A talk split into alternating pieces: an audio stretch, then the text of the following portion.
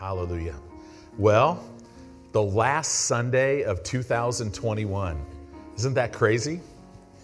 Time goes fast, doesn't it? Man, it's good. It's been a really good year. The Lord has increased us in many, many ways. I could tell you this the glimpses that the Lord has shown me for 2022 of what He's going to do in our local church family here, as far as increase. You know, I, I, would say 2021 will end up being the biggest year that we've had in, in 15 years. But I believe that the increase for 2022 will not be one of addition. You know, it's addition's great, just increasing every year is great, but I, I believe we're stepping into multiplication in every way. So, well, I don't believe that. I know that. I mean, it's just what the Lord has been talking. So expect that. You know, expect to receive multiplied things and services. And uh, God wants to do big things. So, as we come to the close of this year, I just wanted to take a second. You know, I'm so thankful for our pastoral staff. You know, we've got a great ministry staff here. Uh, I'm so thankful for all of our heads of ministries, for all of you that are involved. You know, our church is well taken care of. We've had some people go through some physical challenges. The stories that you hear about how that when we find out, man, people, the community of believers coming around people, and, and you know, when people in our church come around you, they're coming around with faith to help you and undergird you, and you know, and God uses that. And I believe that we are going to lay hold of a lot of inheritance this year in your personal lives, uh, corporately as a church family. You know, the Bible says that if we'll meditate in the Word day and night, that we will be like a tree planted by rivers of water. If you'll notice, uh, everything we've been teaching on, it has to do with peace, it has to do with rest, it has to do with genuinely walking in real faith right? Really able to lay hold. You don't lay hold of anything with sweat and toil. You lay hold of everything at rest, right? So God has big plans. You know, the one area that I've seen uh, in the church, I've talked to so many pastors around the country, and they saw the same thing that coming out of this initial COVID thing, whatever you want to call it, um, that a lot of people have stepped back from helping out in their local church family. We've seen a little bit of that here. So I want to encourage you if you've kind of stepped on the sidelines for a little bit of a break, get back involved because being a viable part of, of what God is doing. And is the local church everything? No, but the local church is the foundation of everything. So every ministry outside the walls of the church starts and is strengthened and has its foundation in the local church. We even see that in the book of Revelation that Jesus, when, when he appears to John on the island of Patmos, what is he doing? He is literally right in the midst of the local church. He's standing in the midst of these seven candlesticks, which represents the Holy Spirit's presence in the church. When John in Revelation chapter 4, verse 1, when God raptures him to show him the rapture of the church, the Bible says that he sees this sea. It's us. It's all of the church standing before the throne of God. And it's interesting because the church is there, Jesus isn't seated at the right hand of God. He is literally right in the midst of them. So I want to encourage you. You know, I, a one pastor friend of mine said that the Lord was stirring him about the story of blind Bartimaeus. And when he came to the Lord, he took off his beggar's coat and came to the Lord. You know, he's like, Lord, you know, son of David. He's calling him the, basically the Messiah. And, and he's like, Have mercy on me. They're like, Be quiet. He yells louder. And then Jesus calls him. And when, when he comes up to Jesus, Jesus, now he's blind. So, you know, if a blind person walked up to you, you'd probably know they're blind, wouldn't you? He probably had a stick, right? And, and you would know he's blind. But Jesus, what does he say? He, he looked at him and said, What would you have me do? And you know, the, this pastor said to me, You know, the Lord spoke to him about 2022 that the Lord is saying, What would you have me do in 2022 in your life? For me, the Lord has spoken very distinctly that, that it's the will of the Father, that it's the will of the Lord Jesus that you walk in freedom that you have literally never experienced before. So, that, I mean, we're talking freedom from sickness and disease, freedom from poverty and lack, freedom from addiction, freedom from areas of your life that are in turmoil. That, I mean, I see in within that statement freedom in your family, restoration of relationships, God causing to come back things that have been stolen from you. So I want to encourage you. Thank you to all of everybody who has helped. We've had so many people help this year. Thank you because we're a family. You know, like at your family at home, everybody helps clean the house, do the dishes, and all this stuff. We have seen people come into our church that are blown away at how clean it is. And what, what they hear, though, is wow, this church really is a church of excellence. We've seen people in services, there's people online that are literally so hungry. They, they listen to, to every service multiple times, they, they outline it. There's ministers, people ministering the Word of God. They're taking what they're hearing here and they're going into different places of the United States and of the world. Of the world. So we're reaching the world. And I got to tell you, God has a big plan for Omaha. And He has a big plan to reach the people of Omaha. A big, big plan. The people of Council Bluffs, right? God has a big plan, and you and I get to be part of it. So, anyway, I could tell you this put a lot of pressure on me because the Lord's already told me I'm going to grow more in 2022 than I have my whole life. Greater anointing. But here's the thing for me I will know him deeper and more intimately, to become more acquainted with him in every way. And I believe that that's not just for me, that's for all of us here. Amen? Jesus, He's not just my life, He is life. Amen? Amen. Well, let's get in the Word this morning. The Lord's just been stirring me so much about, He just has been speaking to me about tell my children that my peace is available to them. Declare my peace. And the Lord told me because we need His peace and we need to know how to walk in it. We need to know that it's available to us. And the peace of God brings strength and it brings freedom. So we're going to talk about that today. Is that okay? If it's not okay, then you know what? We're still going to talk about it. But I have a feeling I could sense that it's really, really okay, right? You guys are like, Pastor, any anything you want to talk about in the Word, I'm hungry, I'm ready. Hurry up. Come on, let's get to it, right? So turn in your Bibles to John chapter 16, verse 33. You know, as I get in the Word, it's really amazing. It's as if I see everything new. I, I just, I read scriptures that I've read my whole life, and I'm just, I just, the Lord, what the Lord's been telling me, I, I'm, He's taking me deeper into all of them. And He's just so good. So you're peering in as we look at this. Jesus is the Prince of Peace. He is peace.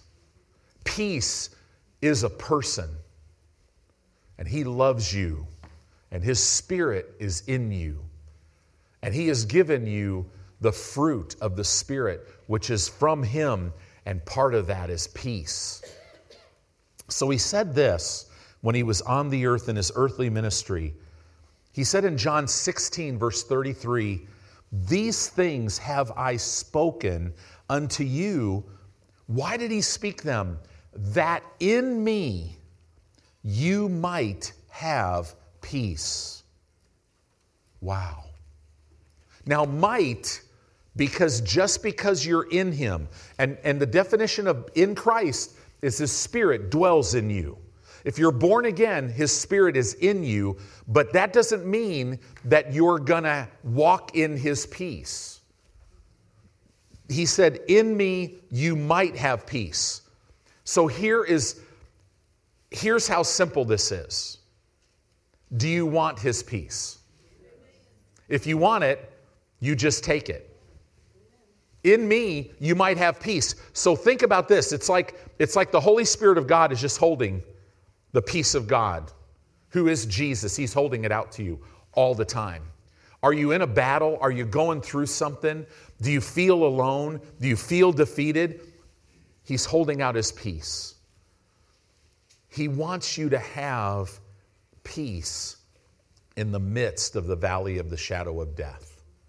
He wants you to walk in peace, this quiet assurance that strengthens me because I know that nothing that's going on around me, nothing that's going on around me is going to take me out, is going to defeat me, is going to cause me to shrink back because I'm His. In me, you might have peace. Then he said this in the world or in the world system, he didn't say you might. Notice, in me, you might have peace, but in the world, you shall have. Now, in the Greek, that is very, very strong. That means you're going to have what he says. In the world, you're going to have tribulation.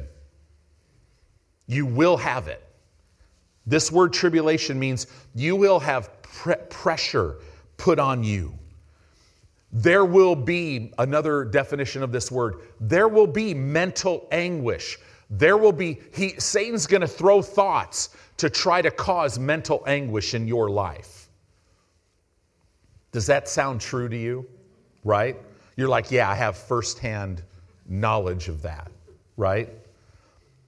Persecution is another definition of this word. In the world system, you will have persecution. In the world system, you shall have burdens and trouble. There will be things that try to come and cause trouble. There will be things that will try to burden you. What does that mean? As you're walking through the world system, Satan is going to try to get you to carry burdens. And how many burdens? He wants you to carry, I mean, he wants to crush you with them. But then he says, look at this, but. So, in other words, Jesus is saying, so when I say but, that erases everything. All this pressure, mental anguish, trouble, burdens, all this stuff means nothing in comparison to what he's going to say. But be of good cheer. In the Greek language, it means so take courage and be bold. Why? Because Jesus said, I have overcome. Right? It's the Greek word nikeo. Right? Like little Nikela is an overcomer. But this Greek word is nikeo, right? It means it means to conquer. I have conquered the world. We get the Greek word nikeo from the Greek word Nike, which means victory, to be victorious. See, we are to be bold in the Lord. Boldness is not arrogance. Arrogance is I'm all that. Boldness is He's all that and I'm in Him. So when I stand against anything, I can be bold. I can take courage and be bold because I know He's with me and He has already overcome what I'm facing. It has no power. Oh, who cares what you feel? When you start to meditate on this, guess what? All the burden feelings, all the mental anguish, it all goes away, and there's only one thing left the peace of God, which passes all understanding. Guys, God has made you victorious. Everything about you is victorious. Boldness comes from what you know and from really who you know. And remember, excuse me, Bible know is not intellectual, it's experience. Boldness comes from you experiencing God. And I'm telling you, he says it in the book of Revelation Behold, I stand at the door and knock. He's not talking to an unbeliever, he's talking to believers. I'm standing at the door of your heart all the time. In other words, the Word of God right now is knocking on your door. Are you going to be a listener today or are you going to be a hearer? Because if you'll open the door and be a hearer, faith will come. I'll come. That's really what he's saying. See, we know why. Because the Holy Spirit has revealed to us something. That's Bible know. We can't know this on our own. And guess what? The Holy Spirit is excited to reveal to you everything about Jesus. Courage comes as a result of who you know and what you know. So now jump back a couple chapters. Let's look at another piece of this. John chapter 14 in verse 27. Hallelujah. I believe this, this message will build extreme strength in you, it'll birth hope in you. There's wisdom in these verses that will show you which way to go and what to do. Today, as you're listening online, as you're here, answers are here for you. The Lord will reveal to you things that you could make little adjustments for. The Holy Spirit will reveal to you how much He loves you, how much He's for you. He'll reveal to you that you're not far away from being in the perfect will of God. If you're in Christ, you are in the perfect will of God, so just start walking it out. He said this Peace I leave with you, my peace I give unto you. Not as the world gives, give I unto you. Let not your heart be troubled, and neither let it be afraid. Did you notice that last part? He says, Don't let your heart be troubled or afraid. In other words, being troubled in your heart, and again, the word heart really is in your soulish realm, in your mind. Don't let your mind be troubled or afraid. That's a big statement wait a minute, I thought my circumstances dictated that. Because this happened, and man, trouble, and no, no, no, you st- you're still in control. You decide. You don't ever have to let yourself be troubled or afraid. Trouble and fear, it's external. You don't ever have to be afraid. In reality, what is there to be afraid of? Nothing. Why? Because God's with you. Right? So let's look at this word peace. It's the Greek word, it's E I R E N E. You know, if, if you want to say it this way, Irene is probably the closest. You know, they fight battles over how to say this stuff. Who cares, right? But the Greek word means this it means rest. The word for peace, again, rest. The Lord is my shepherd, I shall not want. He makes me to lie down in green pastures. He leads me beside still waters, right? It means contentment. God wants you content where you are on the way to where you're going. See, when you're stressed, You're to, you're, when you're stressed, you're to start making it all about you. And you're to try to be good enough, to do enough, and work hard enough to do all this stuff, when in reality, how you work. I mean, look at Jesus. Was he ever stressed? No.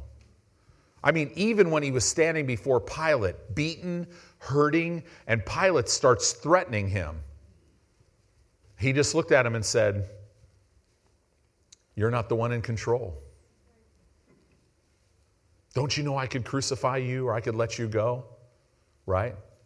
Jesus is like, Pilate, no man takes my life. Why? Because he learned how to walk in, in peace. This word Irene, this Greek word for peace, it means quietness. Do you know the peace of God will quiet your mind? It'll literally mount guard, it'll come out of your spirit and it will quiet you. Have your, has your mind ever just been all these thoughts and all this stuff? You're, you wake up and you're like, what? The peace of God, you could learn how to walk in it and it'll quiet your mind. The peace of God, this word means safety. Safety. The peace of God will cause you to realize the fact that the angel of the Lord encamps round about me to protect me, to deliver me. That God is my inaccessible place of refuge, that I abide under the shadow of the Almighty and nothing can affect me. I'm safe. My children are safe. My family's safe. The peace of God does that. It means security. You know, if you're going through financial trouble, security can kind of go out the window sometime, but not for a Christian. Because the peace of God will rise out of your spirit and make you realize no, no, no, no, no. You're secure. I am your provider. It literally means prosperity. Here is kind of the picture that this Greek word gives a tranquil, a tranquil state of a soul that is assured of its salvation. Why? Because of the harmonious relationship that he or she has with their God. It's an assurance that comes in knowing that I'm His, that there's a harmonious relationship. Yeah, but Pastor, I haven't been living right. Okay, so change. But know this your relationship is still harmonious with God. God does you don't you, God doesn't leave you when you're messing up. And that actually, the goodness of God, that will cause you to change your mind and repent and come back to Him and lay down this stuff. Stop being disobedient. Right? Disobedience. You know, as I pray for people in our church, and there, there's people that that they're just their lunch is being eaten there's an area of their life there's one little area that, that, that they're just not willing to be a doer of the word in. And it's stopping this. If I could, if I could say it this way, I see this floodgate that wants to propel them in life. And there's like this little thing. For some people, it's tithing. For some people, it might be some unforgiveness.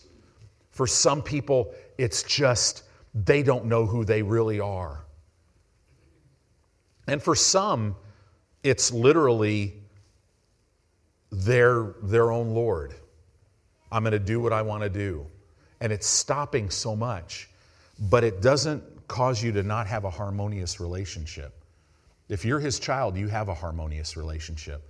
Knowing that God's not mad at you will cause you to run back to him. Make the little adjustment and get right. You go from where you are to right back in the middle of God's will.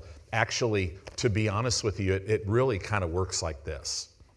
So, if this circle is the perfect will of God for me, if I'm got the word first, speaking the word, walking by faith, walking in love, strong in the Lord, putting Him first, man, I am like right in the middle of the will of God. If I'm not speaking right, man, I haven't read my Bible, I'm not meditating in the Word, kind of living for myself, and I'm just kind of blowing it in every area, guess where I'm still at? I'm just right here in the middle of the will of God. I'm just not able to sense it. I'm not able to, to partake of what I need to get me out of my situations outwardly, but inwardly, God's not mad at me. He's not getting down on me. The Holy Spirit's prompting me. And this is what happens to a lot of believers. They just keep pushing this down, you know, and their heart gets a little hardened. But man, there's so much inner turmoil. If they'll just but just repent and turn,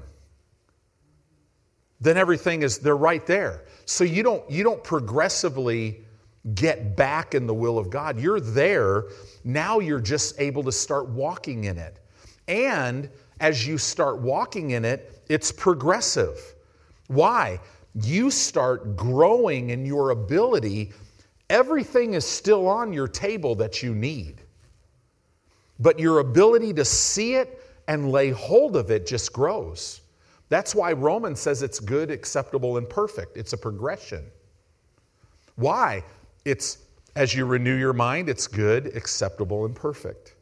Beloved, 3 John 2, I pray that you'd prosper and be in health as your soul prospers. Right? Peace I leave with you, my peace I give unto you, but I don't give it like the world gives. Well, how does the world give things? Conditionally. Hey, if you do this, then I'm going to do this. No, God's not like that. He gave you everything before you were ever born. You've, he's already given you everything, He's given you all of Him. If you could see the angelic hosts, the, Jesus looking at you, waiting, prompting, if you could see how excited the Holy Spirit is to lead you into things. And see, for us in this last generation, we're just too distracted, which causes us to be self centered. Everything about our life is for us, right? I can't do anything for God because I'm just too busy. When if a person would get rid of that and say, I'm going to let everything go in my life and I'm going to put Him first, all of a sudden, in a very short period of time, they'd be like, wow, I am doing more for God and I have more time. Because, see, when you live outwardly, everything's death.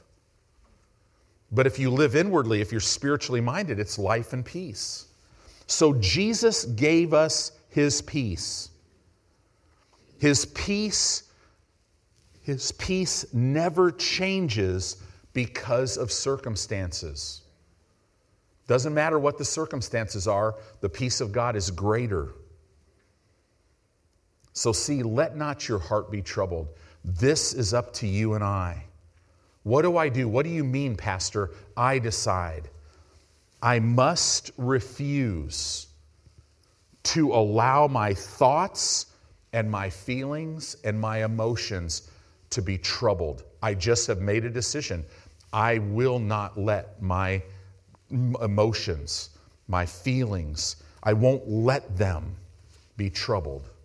I'm not going to let thoughts get in my life so that I'm troubled. So here's peace. This is a definition that the Lord gave me a long time ago. Peace, His peace, is a supernatural fruit of the Spirit given to us for the purpose of giving us victory over all the storms and all the stresses of life. It's a supernatural fruit of the Spirit. It's from Him, it's not of this world. And it's given to us so that we can have victory over every circumstance and every stress in life.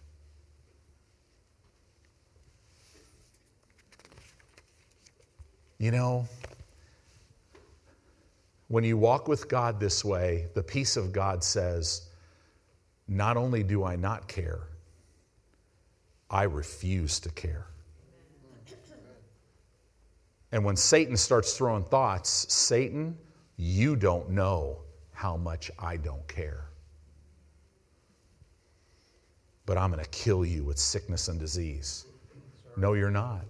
You don't know how much I don't care. I'm not going to let a feeling, I'm not going to let a circumstance, I'm not going to let anything ever trouble my mind. I'm going to take every thought captive with the Word of God. My life looks like a disaster. Father, I thank you that you always cause me to triumph and you always give me the victory. If I'm facing sickness, I will not die. Right? It is written, I will not die, but I will live and declare the works of the Lord. If I'm in a situation that doesn't look like it's working out, Father, it is written, Your favor crowns me as with a shield, and your favor changes situations. It opens doors that no man can close, it shuts doors that no man can open. So, Satan, you don't know how much I don't care what you're trying to do in my life against my business, whatever, it won't work because I'm righteous. No weapon that's formed against me will prosper. Right? This is, this is how you stay and walk in the peace that's already there. In other words, the Bible says you have joy by the answer of your mouth. This is how you, this is, peace is there. Jesus said, My peace I give you. He didn't say, My peace I will give you if you're good enough or if you know just enough. No, he says, I, I this is, I, I give this to you. It's yours.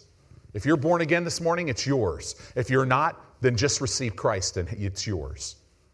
Right? So let's jump over. Let's look at something Jesus said. I love this passage of Scripture because this, this is such a, this is kind of a life verse for me because when I see this verse, I see the picture of a great shepherd, and it teaches me how to be an under shepherd. Matthew chapter 20 or chapter 11, verse 28. Jesus said, Come unto me, all you that labor, that means that are toiling, and are heavy laden. This means overburdened. Come unto me. If you're toiling, if you're overburdened with anything, come unto me, and I will give you rest. The word rest means a quiet ceasing that will refresh you. Are you overburdened? Are you stressed and are you toiling? Come to me. What does that look like in 2021? Jesus is the Word. Come unto me. Just come unto me, and I'll give you rest.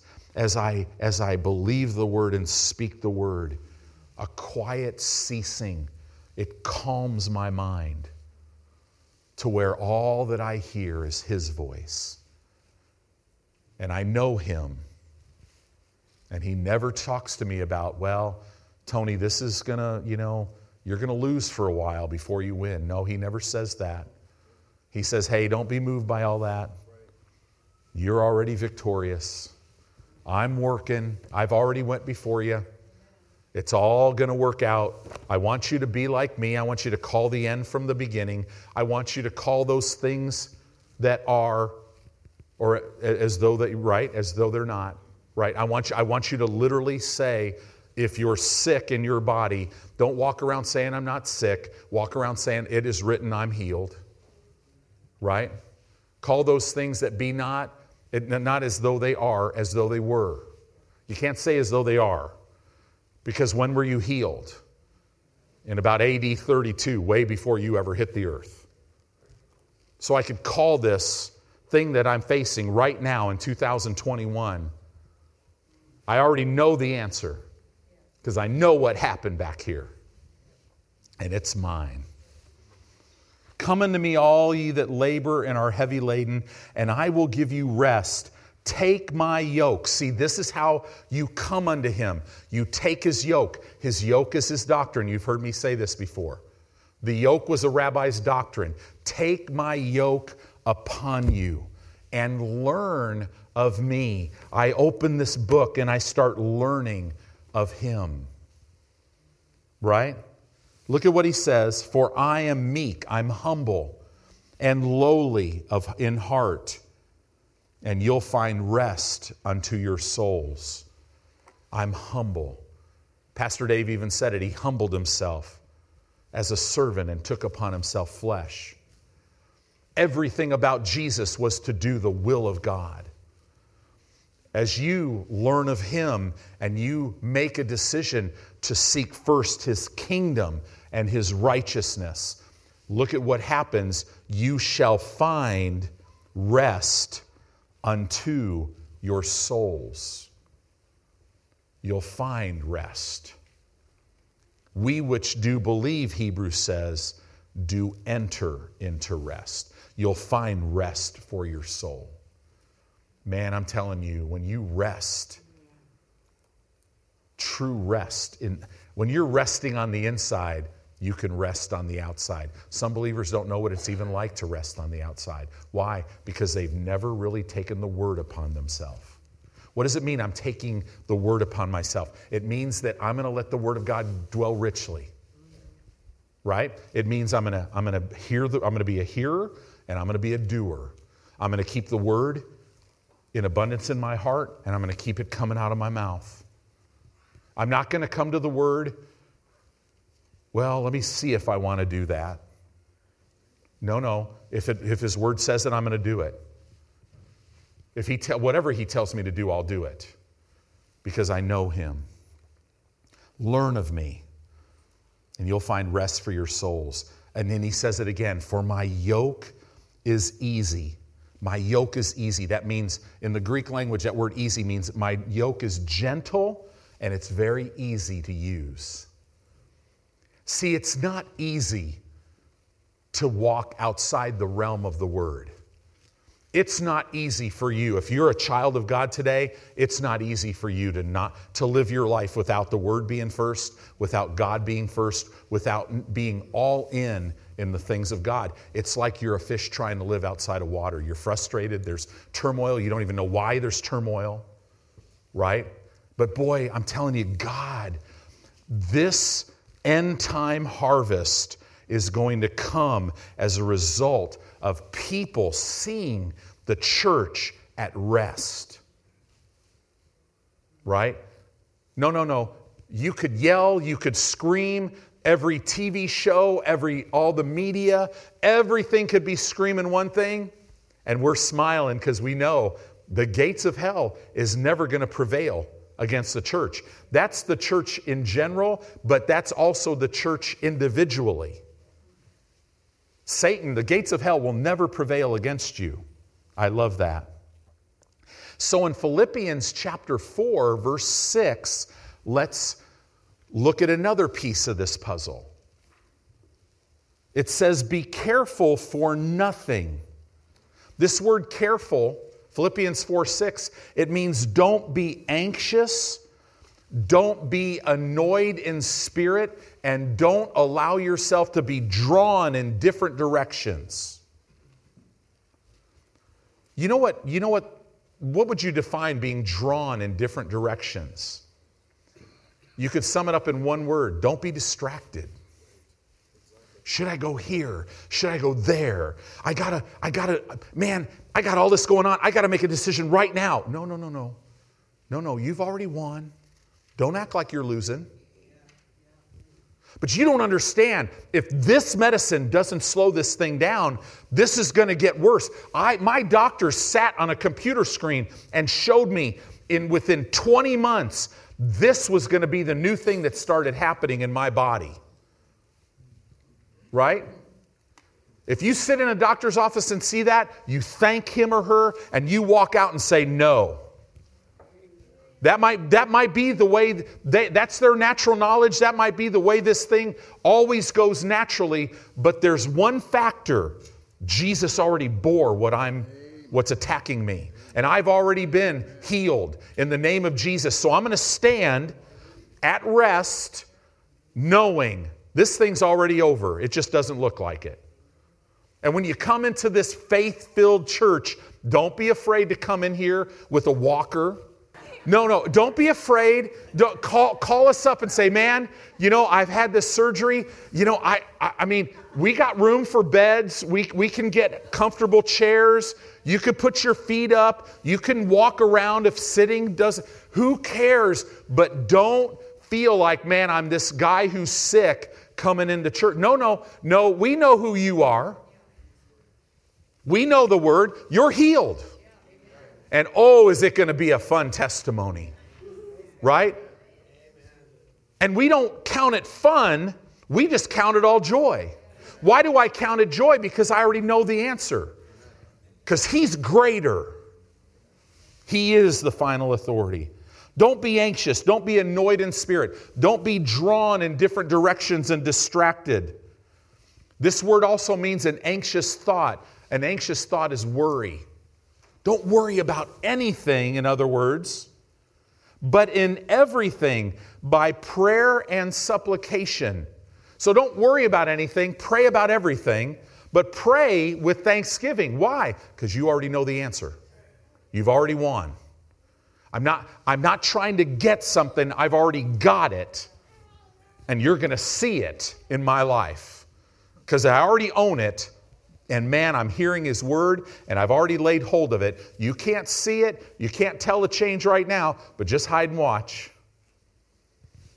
And in that process, man, I'm telling you, if, if all of a sudden I've got a thousand demons throwing thoughts, and I'm just, I'm standing, and then all of a sudden, 2,000 more start coming, all I do is go, hey, Pastor Mark, tell me how healed I am. Because the minute I get him involved, two will put 10,000 to flight. But oh man, what happens if, oh my gosh, now we've got 20,000? Then I go get Pastor Dave. Tell me how healed I am. Text me. Tell me how victorious I am. Now we got 100,000 that we're greater than. One will put a thousand to flight, two will put 10,000. If you keep going with that, three will put 100,000. Man, and if that's not enough, run over and get Pastor Torian or Fenice. Now we now a million. Do you see why we get everything together? Well, no, Pastor, you don't understand how spiritually mature I am. Really? Well, let's change your diaper and then you could tell me. Seriously. Well, God's taking me in the deeper things of God. Do you know when you go into the deeper things of God? Do you know one thing a person who's into the deeper things of God? One thing they never say is, I'm going into the deeper things of God.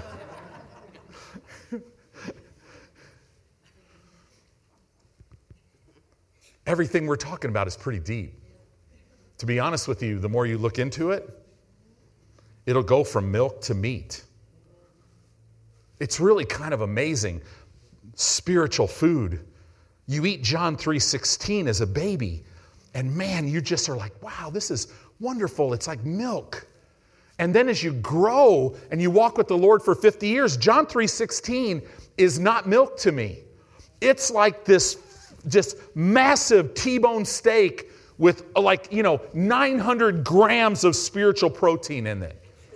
It's got some spiritual creatine and L-glutamine and the BCAAs. It's all in there, man. I, I just, I read it and it's like, wow. How'd I get off on that? But in everything by prayer and people that don't work out are going, what, what? Other people that work out and are really into the into gyms now are going, Pastor, that, that was great, you know. 30, 40 years ago, but now we have this and this and tri release protein. You know, it just releases. Yeah. Let your requests be made known unto God. See, whatever distracts you from rest, it'll block you from walking in the finished work of Jesus. Don't let anything distract you. If it's a distraction, get it out of your life. Here's the thing many times you don't know if it's a distraction or not. That's why you just make a decision that He's first and you get sensitive, and the Holy Spirit will say, Hey, today we're not going to watch football. Today we're going to do this. Hey, turn that, turn that wonderful worship music off right now. I, I want you to listen to some word. Turn everything off and just start confessing this scripture. Okay, now go back and listen to this song 20 times. He'll tell you everything. Perfect. He's perfect. He knows exactly what you need. Satan's attacks are designed to keep you out of rest. They're designed to stress you out because that separates you from peace. It makes things too loud. Do you know God made our bodies incredible, but they can't handle stress because they're not supposed to. When stress comes in my life, it's like, okay, stress, there you go. Right? I already know the answer. Oh, yep, that's the answer. Yep, it's written. I, I can do all things through Christ. Oh, I feel weak. Oh, yep, that's the answer. I'm strong in the Lord. Right?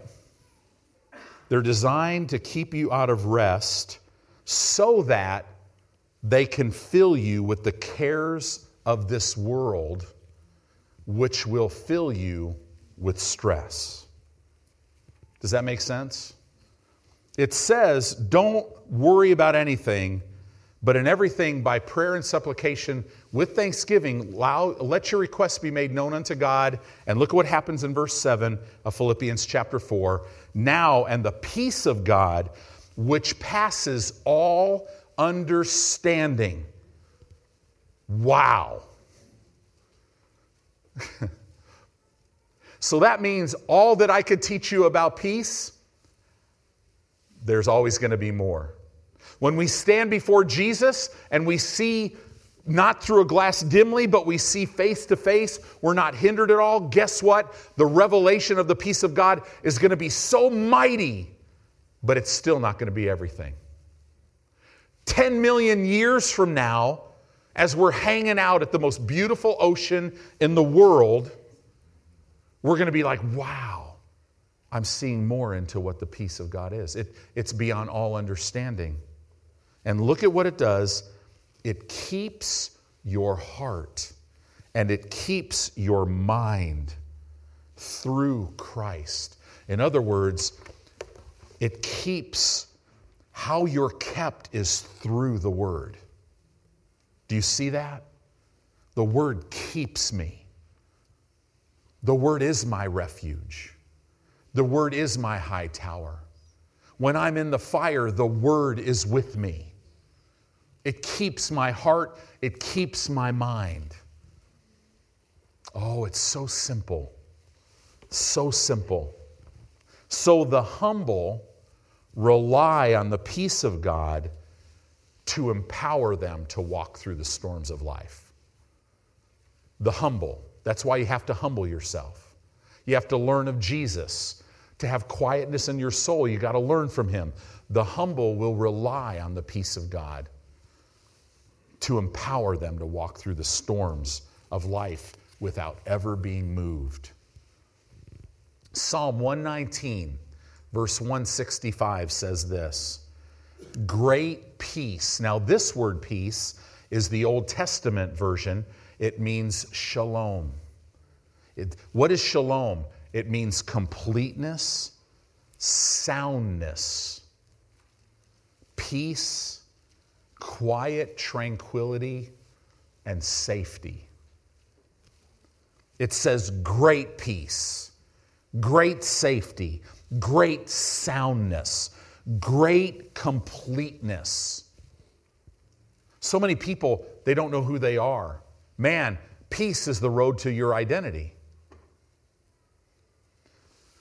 Great, quiet tranquility have they which love thy law. Well, let's put it in New Testament wording that love thy word. the Bible says that if you'll love the Word of God, well, what does Bible love mean? Bible love means you obey it. Oh, I love the Word. Well, are you doing it? Because if you're not doing it, you don't love it. And that's why you have no peace. Oh, the peace is there, you're just not walking in it. But if you'll obey it, what did God say? If you love me, you will keep my commandments. You'll do what the word says. Boy, that that's isn't that God is just so there's just no darkness, there's no confusion. You know, we could play the game with everybody else, but we can't play the game with ourselves.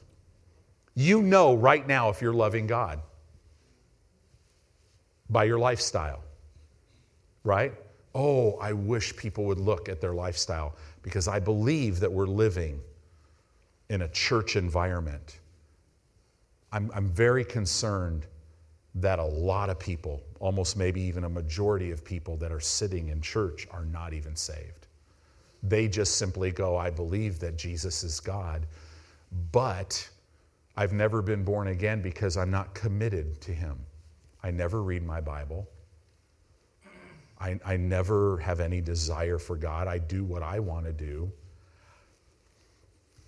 Man, if there's no, if there's nothing inside of an individual drawing them to change, I got a question.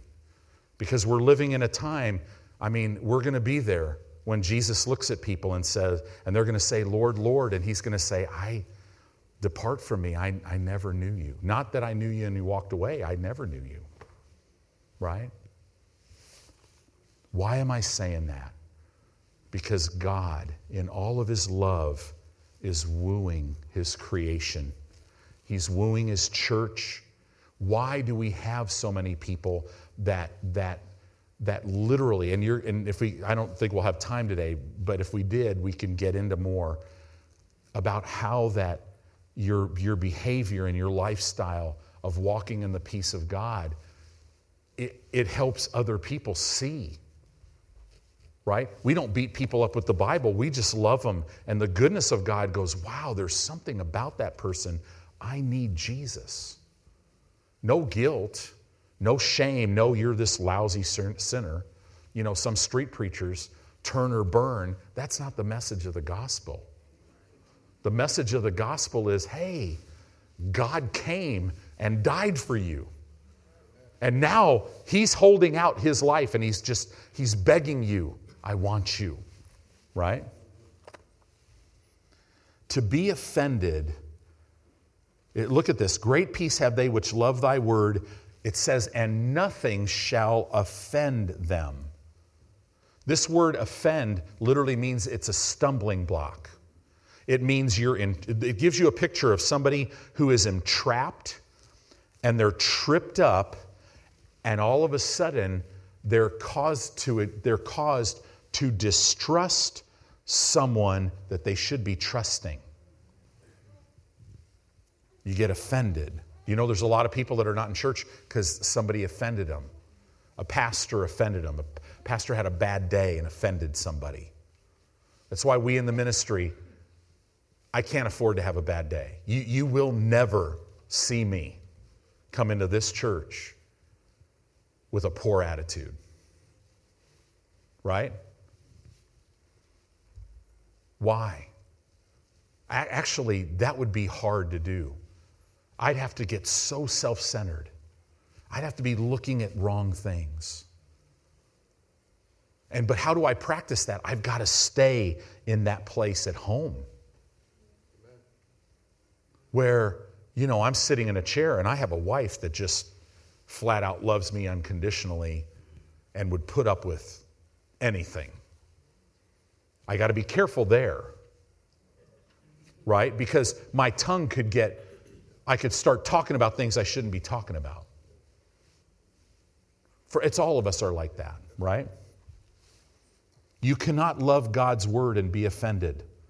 And loving God's word means you hear it and you obey it. Or I should say it this way you hear it, you obey it, and you continue in it. Right? Psalm 119, verse 11 says, Thy word have I hid in my heart that I would not sin against you. See, we're trying to overcome sin without the word in our heart. But what's happening now in the church, and I would say, man, it has escalated in the last five years. It's amazing. Nobody's even trying to overcome sin. Right?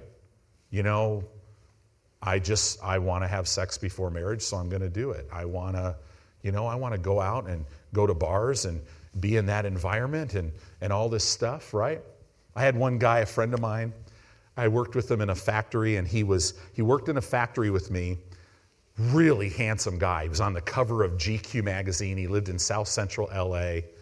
And we became friends and and all this stuff and he was a little older than me. And I mean, he was also an actor.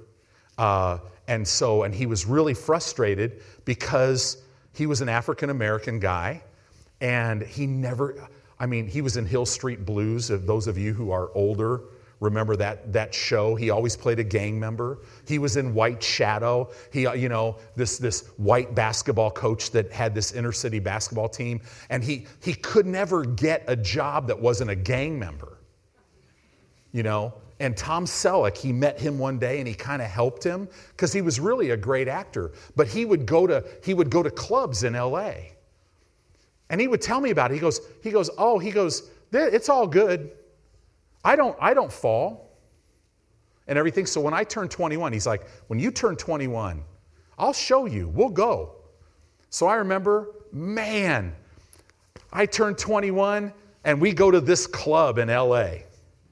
And I walk in and I'm like, I felt like I walked right into hell. I mean, the spirit of just perverseness. I'm looking at women and they're like, they're totally, it's sexual, it's all this stuff. And I'm just like, wow. Then it was so funny because I'm half Sicilian. I walk in the bathroom and they had like cologne and they had a guy that would help people. And there was this dude. Now, this would have been, I was 21, so 1983. No, I'm sorry. 62. Gosh, it's been so long. So 18 and 80. Yeah, 83. So there's this guy with this, this Italian guy with his shirt, you know, unbuttoned down to here, hairy chest and he was literally, the dude was literally combing the hair on his chest. I'm washing my hands. I'm like, you know, I was a little brass. I'm like, wow, you know, and this guy's like, what? And I'm like, nothing, dude. You know, I'm leaving. I'm thinking, geez, this is crazy. And we, you know, we finally we leave this bar, and and and my friend goes, he goes, what'd you think? I go, I go, brother, I think you're deceived. I go, You're telling me you come here and you've never hooked up with anybody. His head drops. Well, I'm like, environment. The Bible says, come out of the world. Now, do we judge any of those people? Absolutely not. Right? I spent, I spent the two hours we were in that club there was this young lady, she was sitting at a bar, she was all alone. So I just, I kind of left him. He's, he's getting hit on by every woman. I'm at this bar, I start talking to her. And, and her, she's, she's engaged to be married, and her friends took her out to this bar. She's miserable. She's like, man, I'm a Christian. And I just, I hate this. And all this stuff. I'm like, well, what are you doing here? Oh, they talked me into this. I go, oh, I know. My friend talked me into this too. So we sat there and talked about the Lord for a couple hours, and then we left. So the Lord helped me that time, right? So funny. Why do you want darkness when you got life? Psalm 29 11. Let me keep going. Let me stop meddling on myself. Psalm 29 11. But I'll tell you this your pastor who loves God with all of his heart, if I lived in that environment, I would fall. Right? Because God wouldn't be leading me there. Ever.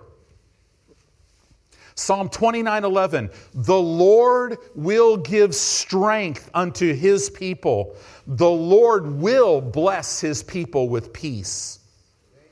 Isaiah 26, verse 3 says this Thou wilt keep This word keep means thou wilt guard and protect and preserve and watch over and actually hide. Thou wilt keep him in perfect peace, whose mind is stayed on thee. That means my mind I'm leaning into, I'm laying hold of, I'm resting upon, I've taken hold of. If I take hold of Him, He'll keep me in perfect peace. So when you're in a storm, this is what you do you take hold of the Word of God. You walk around with your hands up. This is how you grab Jesus. It is written, By your stripes, Lord Jesus, I was healed, therefore I am healed. Right? You've given me delegated authority in your name to have mastery over all the satanic hierarchy, over, over the devil himself, and I declare that nothing will by any means hurt me. I'm a world overcomer. It's written because I'm born of you. That's how you do that. And the Bible says peace. He'll keep him in perfect peace. Notice you don't keep yourself in peace, He keeps you in peace whose mind is stayed on thee. Why would I do that? Because he trusts in thee. Verse 4 Trust ye in the Lord forever, for the Lord Jehovah is everlasting strength. This means he's an everlasting. This word strength literally means he's an everlasting rock. He's an everlasting refuge. It means my feet are not on sand, I'm on a rock of the revelation of who Jesus is, and I can't be moved. Isaiah 32 17 says this, and the work of righteousness shall be peace. See, you have been made righteous. You're literally righteous. Well, if righteousness was a tree, you've heard me say this, peace would be the fruit. And the effect of righteousness is what? Quietness, and assurance forever. Verse 18 And my people shall dwell in a peaceable habitation. Get that. Your apartment, your house, if you're living in the basement of a relative, I don't care where it is. If it's your dwelling place, God is saying, My people shall dwell in a peaceful habitation. Don't ever let your house be turmoil. Right? Don't let it be turmoil. I love this. My people shall dwell in a peaceful habitation and in sure dwellings and in quiet resting places. That's God's will for your life. 2 Peter chapter 1 verse 2 says, "Grace and peace now is multiplied unto you how? Through the knowledge of God and of Jesus our Lord. So, in other words, as you gain revelation knowledge of God and of Jesus, the Bible says grace and peace is actually multiplied to you. Colossians 3:15 says, "Let or allow the peace of God to rule to rule in your hearts, to the which also you are called in one body." and be ye thankful. In the Greek, it says, and become thankful. Wow. So, if thankfulness is the key to the miraculous, you got to be thankful to walk in it. The key to doing that is you have to allow the peace of God to rule in your heart. What does that mean? It's the Greek word that means to act as an umpire and to govern. This was a sports term of the day.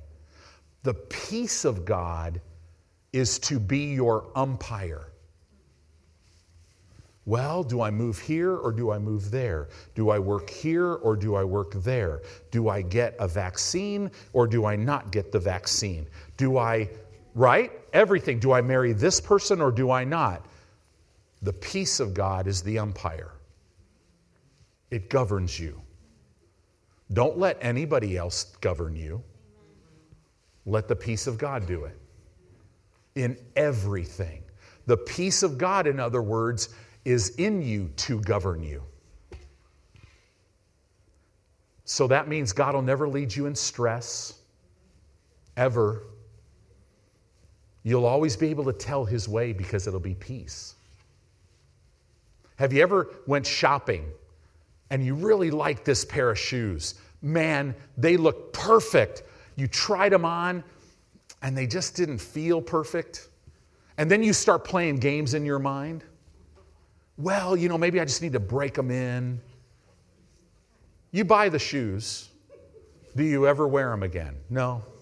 They sit in your closet. You look at them every day. Right? But when you put a pair of shoes on and your foot slides into them and you're like, yeah. Right? When I met Jeanette, just fit. She had no idea what she was getting into, but for me, it just fit. Being the pastor of Faith Family Church, it just fits. It feels so good. Tailor made. Everything God has for you is tailor made for you, right? So while I've been preaching, though, I'm looking at this lovely young couple here, and I'm wondering so, did you end up sleeping outside because of some of the things you were saying to your wife that night? Uh, or did she have mercy on you, right? No, I'm just teasing. If you were here at the Christmas Eve service, you know what I'm talking about. Let or allow the peace of God to rule or umpire in your hearts, to the which also you are called in one body. Notice how, again, we're together and become thankful. The Wuest translation said this. Edwin, you know, maybe it's one of his relatives that spells his last name a little different, but who knows? The Wuest translation says, Let the peace of God act as an umpire in your heart. It will tell you if you're safe, if you're not. It'll tell you you could come, it'll tell you no, you can't. Verse 16, let, right after the letting the peace of God, it says, let or allow the word of Christ to dwell or inhabit in you richly in all wisdom. Wisdom. This word wisdom literally is it's the Greek word Sophia. All these Greek words have female names. Sophia. It, it literally means expertise and skill in the affairs of life. Do you know the Word of God will give you the precise, exact skill you need to go to the top of whatever field God calls you to be. It'll empower you to do it. And grace and peace is multiplied to you. So we've got to follow after peace. So let me say, run over here. Run over to Hebrews chapter 12, verse 14. We're going to look at two verses. Hebrews chapter 12, verse 14. While you're going there, I want to read Romans 14 19 because it, it, it, it, it showcases this Greek word dioko. And it's going to tell you how to walk in peace. It says, Let us therefore follow. It's the Greek word dioko. Let us therefore pursue. Let us therefore hunt. For all you hunters, let us therefore hunt after the things which make for peace, and things wherewith one may edify another. We have to hunt. A hunter will go to great lengths in preparation. He knows what gun to use, right? I was talking to John George and his brother Willie. He, I don't know why you'd want to do this, but he was a big hunter and he would hunt grizzlies and different. Well, he, he, wanted, he went on this thing to hunt a Yukon moose. A Yukon moose is at the top of the food chain. They're massive. I mean, they, they kill grizzly bears. Grizzly bears will not mess with them. They're massive. And their, their senses are so in tune that you have, to, you have to have a guide and they have to fly you out in the middle of nowhere in these mountains. And you have to have a special gun because the moose will be thousands of yards away. And the moose will know you're there. But he won't, he won't think it's a threat because you're so far away. And and, and you have to have a, he, he, the guide would tell him exactly where to go. He'd hunt them. And then he would shoot the moose from that far away. He had to have a special gun. That's what it's talking about hunt. If you hunt polar bears, I've heard that when you go hunt a polar bear, you better know what you're doing because they, when they sense it, they will start hunting you. They don't back down, they start hunting you. Now, I, again, I was at, I remember going to a meeting in Dodger Stadium years ago. You walk in their, their area where they have, they bring clients and stuff, and they had a five star kind of restaurant thing there. And under the glass was this polar bear. I mean, it, it's just massive. And I'm thinking, why would anybody want to go? First of all, it's beautiful. Why would you want to kill that? But, right? You know, I mean, but that's hunters. Talk to a hunter, they could explain that to you. But, but the Bible says you have to hunt after peace. So that tells me, see, it's really easy for me to be at peace with Jim. Man, I just, I love his personality. We click. But what about that person in your life that doesn't like you? And you have heard all that they've said about you, or they've hurt you. You're going to have to hunt you're going to have to figure out how to have them in your life and walk in the peace of God. See, remember, hunting after peace, peace. I, am hunting after peace. And I, it, it'll teach me how to put up with all the different people in my life and all the different situations. Why does it talk so much about it with people? Because people will rob your peace. You're going through something in church, right?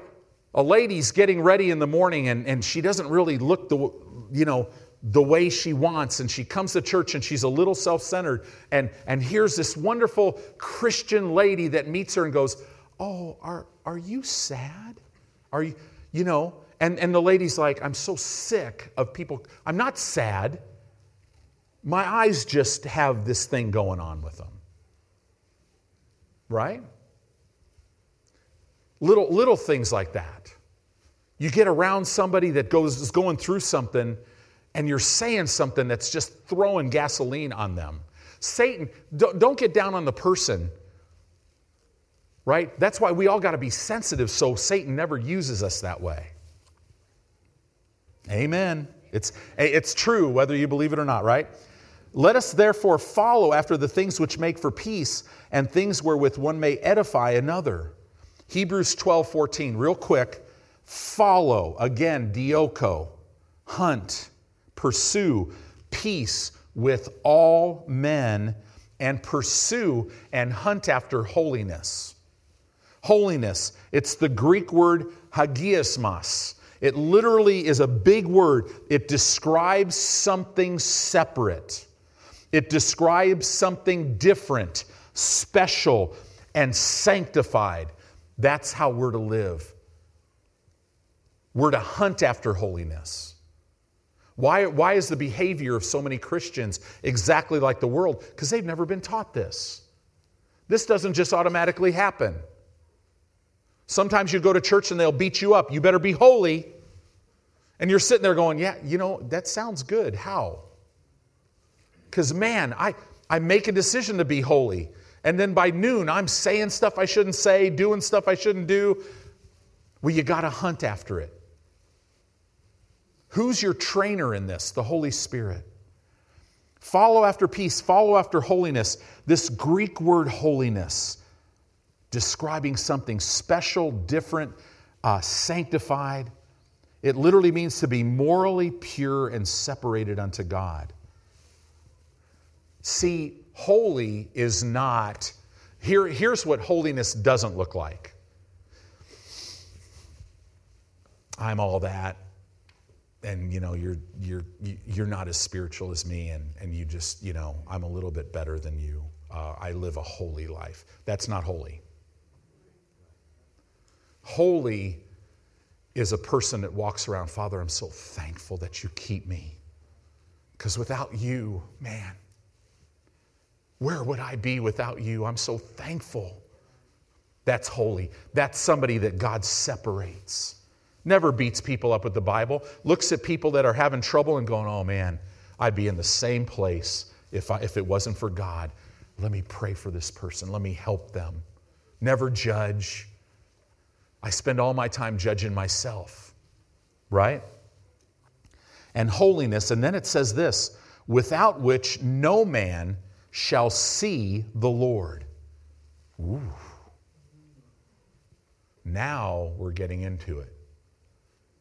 Are you saying, Pastor, that if I don't hunt and pursue peace and holiness, that I'm not saved? No, that's not what this is saying. No man will see the Lord means that no man will be admitted into the immediate presence of the Lord. Oh, his presence is there, but you're not sensing it. So follow peace with all men. Peace in relationships is not something that happens automatically. We have to have a goal, we have to have a plan, and we have to work the plan. You'll have to pursue love and relationships the same way.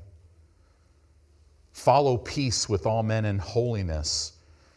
See, we don't have a right as children of God to think and act like the world. We are to act like children of God. We must respond in our relationships like children of God. Follow peace with all men in holiness, without which no man shall see the Lord. This is talking about seeing God in your life now, in this life. Bad attitudes, strife, unforgiveness will restrict you from moving in the presence of God now. Wrong attitudes keep us from going into a dimension of God that He wants to take us, right? You cannot taste dimensions of the anointing because you can't mix these things with the anointing. They don't mix. So I want to encourage you follow peace. It goes on to say, looking diligently, lest any man fall of the grace of God. We look diligently. See, every, every believer, this word looking is really, really interesting. It means to bishop allowing the peace of God to be your umpire, looking diligently lest we fall of the grace of God. In other words, you and I will fail if we don't partake in the grace of God because we're not supposed to do anything alone. We do everything with Him. And then it goes on and it says, lest any root of bitterness See, if we don't do this, we can get into bitterness, a root. And this root, it's deep. This root goes, it goes so deep, it goes from you to your children, to your grandchildren. It'll go generations. Never forget this, and I know I'm going a little long, but we have to do this. What you are full of is what you will talk about. Your words always locate you. Your heart will always find a way to express the bitterness that's in you. Right? So here is the reason why. A root of bitterness will spring up. This is a picture of something, a plant springing out of the ground, and it will trouble you. It'll keep pricking at you, and thereby many be defiled if we don't pursue peace and holiness, a root of bitterness forms in us and it'll spring up and it'll defile many. That word defile means it'll permanently stain them. Do you know how many times in our short history of our church that I've seen people get out of the word and get offended? And they will go home and they will talk about their pastor and their church and they will permanently stain the kids. Now we've been going long enough where sometimes some of those kids reach out to me and they want nothing to do with God. And they want nothing to do with the church because of what their parents said at home. So be careful what you get full of. Because to walk in the peace of God, you have to follow Him. Amen?